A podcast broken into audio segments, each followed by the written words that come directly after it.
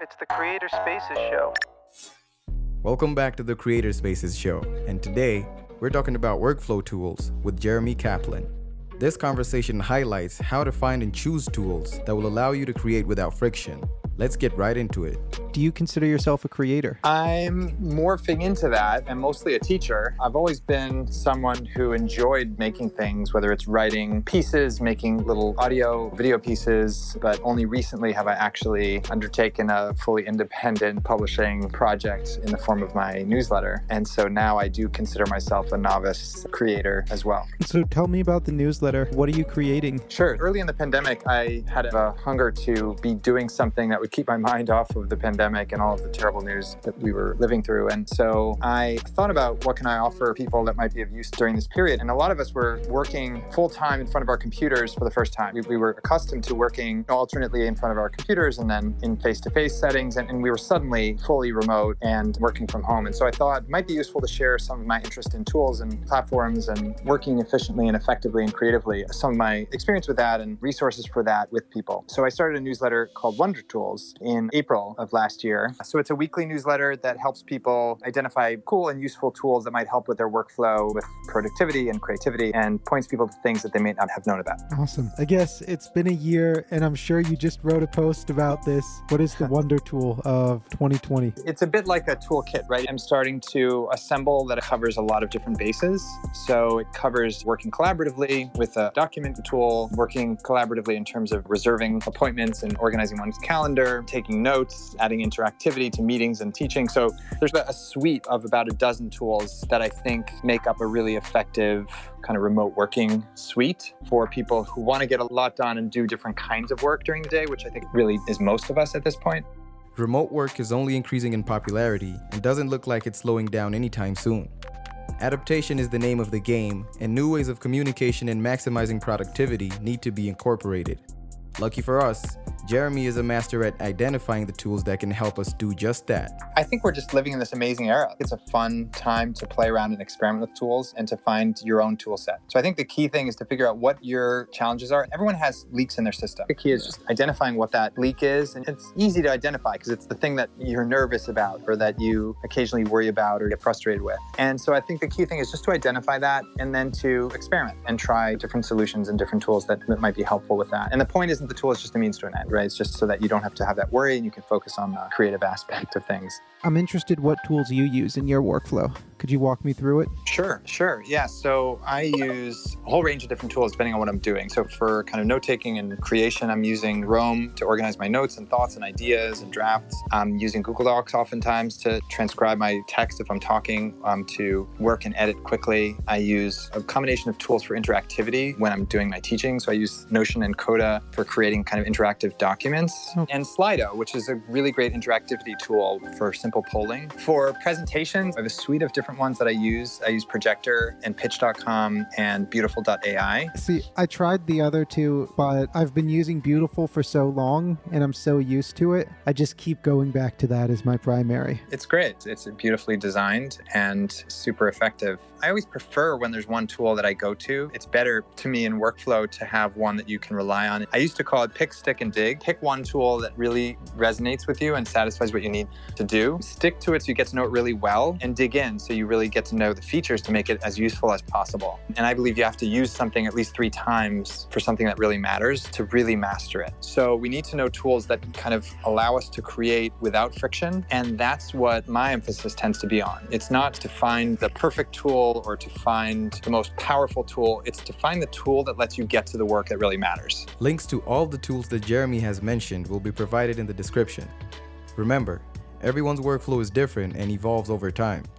Jeremy erased the tools in his newsletter, but the decision still lies in your hands to choose the tools that are most relevant to what you're trying to achieve now I'm interested. How do you go about getting your audience? What are you doing now? How has it grown? It's grown quite a lot, approaching the 4,500 subscriber mark, which is far past what I thought I would be at in a year. And more importantly than the number, I feel I've gotten to know some people who have been reading the newsletter and have offered some really great feedback and really great responses in terms of being able to incorporate a lot of the tools into their own workflows and using the tools for their teaching teams and projects. So that's been gratifying to know that people are spreading the word. In terms of the workflow, you know, it's been good practice. It's been a good discipline for me to have a weekly deadline and to see which kinds of posts resonate with people and, and which kinds of posts I feel best about and what kind of length and style. Is and, there a difference between the two? You know, sometimes things that I'm really excited about, people, not as many people may be excited about. If I look at the numbers, one of the things that's interesting is for the most part, it's been about a 50% open rate for much of the year. So 50% of the people who receive it open it and 50% don't. And on certain posts, there's just a little bit less interest for whatever reason. So I wrote a post about Twitter and tools that work well with Twitter. And that, for whatever reason, didn't seem to resonate. And I don't know if it was the headline or if it was the topic or people are just tired of reading about Twitter or they don't feel like they need tools for Twitter. That's an example of one that didn't resonate as well. And then there are others that really had a lot of resonance. The, the posts about Notion and Roam, which are two tools that I use, those resonated. People are very interested in understanding, you know, how to use them, what to use them for, why to use them. And that's what I'm offering. It's not really just links. Uh, there's a lot of places to find links. So what I'm offering is why is this useful? How is this useful? What are some examples as the writer of this? How do I actually incorporate them into my own workflow? So that's what I think people are sometimes looking for when they hear about something. They hear about the tool, but they don't really know necessarily why it's useful or how to use it or how an ordinary person actually uses it with other things. So that's where I think I can hopefully provide a little insight. There's this cool quote by Harvey Diamond that states that if you don't know what you want to achieve, your audience never will. Jeremy seems to understand this perfectly, with his main goal being to make sure that his content is resonating with his audience and using metrics such as open rates to inform his future decisions. Are you monetizing right now? And if so, how? Yeah, I'm not really monetizing. I'm experimenting a little bit. And I should say on this whole topic, a lot of the motivation for me doing this, I spoke about it as a pandemic side project. It's also that I'm teaching entrepreneurial journalism. I'm directing this new journalism creators program. And it's essentially a program to provide a turbo boost to journalists who want to create a new solo venture on a micro scale for a niche community. Oh, So they're creating newsletters, podcasts, niche websites, local websites, and it's for people all over the world. And so, in order to teach the subject effectively, I feel like it's helpful for me to be walking the walk, to be able to talk the talk. In other words, have some kind of experience with the process, both of creating and, and growing community and engaging with community and monetizing a little bit. So, I am experimenting with monetizing, not for the purpose of really building a big venture in that sense, but so that I have a feel for some of these tactics. And one of those I've experimented with recently is a sponsorship. And so that's about a brand that I would believe in anyway. I think it's a good product and service, and they need to get in front of people and they want to reach new people and grow. And so they're willing to sponsor individual posts, and it's marked as a sponsorship or an ad, or in this case, as a sponsored message. And so that's one way of monetizing. And then it's also a brand building for me as an individual person who occasionally does speaking or consulting or coaching or other kinds of services that I provide for people and organizations. The uh, content serves as content marketing, right? So people find me and connect with me, and if I can be helpful to them in some professional way, sometimes there's a way of sharing in that value. So that's sort of indirect monetization in a sense. Yeah. And that actually So- leads me to my next question. Does your employer pay you more for the extra reach that your brand and this work that you're doing as a creator brings? No, I'm employed by the City University of New York, and they're paying me what they can afford to pay me to do the work I do, and I'm very happy. So I'm very fortunate and very appreciative of that. And yeah, my compensation is not at all related to this. And I'm also fortunate that as a journalist and an educator, I have the freedom to do some experimentation. And because it's part of my teaching, you know, I think it integrates well with what I'm doing. So I'm just happy to have the freedom to be able to do that. In this case, it's not so much about the monetization as about the kind of learning and experience for me and community building. Awesome. Experimentation allows us to explore the wilderness of our own talents and minds. You'll uncover more about your identity and purpose, and that will attract people who align with it. That's how strong brands are built, and strong brands guarantee business and monetization opportunities.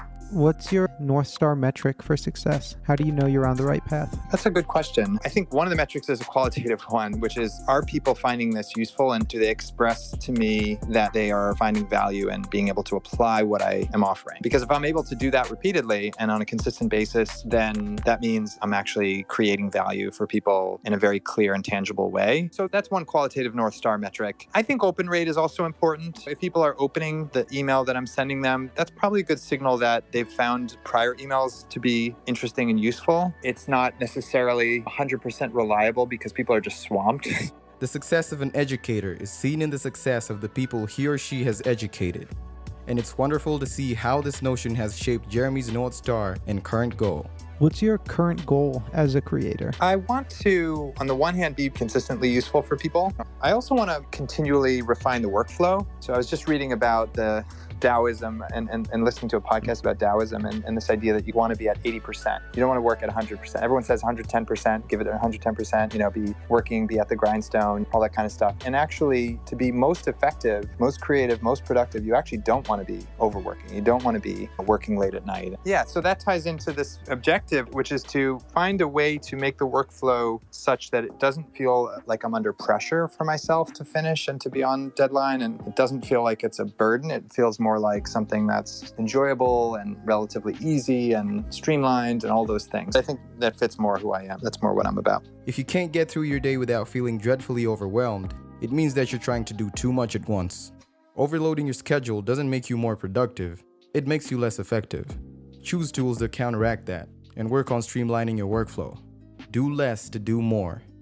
And as always, we wrap it all up by answering the question If you could send a tweet back to your start, what would it be? And you get to choose the start. I think I would emphasize the value of working in public, creating in public more often. And I think that's something that I've always tended not to be as public about the work I'm doing. Now I'm a little bit more so than I used to be, but I've always tended to be more focused on the particular students I'm working with or particular colleagues I'm working with. And I'll use Twitter a little bit, but I'm, I'm generally I'm not out there publishing a lot or putting a lot of material out there. And I think that's something that I could have done more of all along the way. So, writing more Medium posts that aren't 100% perfect or that aren't 100% of my vision of something, starting newsletters sooner, doing more audio work sooner and more publicly, even if it's not 100% um, high quality, perfect material. I think just to tie a bow on that, the tweet would be lower standards. I think people have very high standards for themselves if they're ambitious people, if they're accomplished people. And sometimes that prevents you from really doing your best work because you don't put your work out there and you continually wait until it's better, right? You continually plan for more time, more effort, this or that thing to be ready. And then you just don't do as much and at least don't do as much in public. And putting stuff out there in public is where it really has a chance to resonate with other people and get feedback and improve and so forth. And so I think that would be that the tweet would be lower your standards because that will allow you to be imperfect in public. And, and that's helpful. It's important to be. There's something in between the sloppiness and, and perfection that's a, a better aspiration point.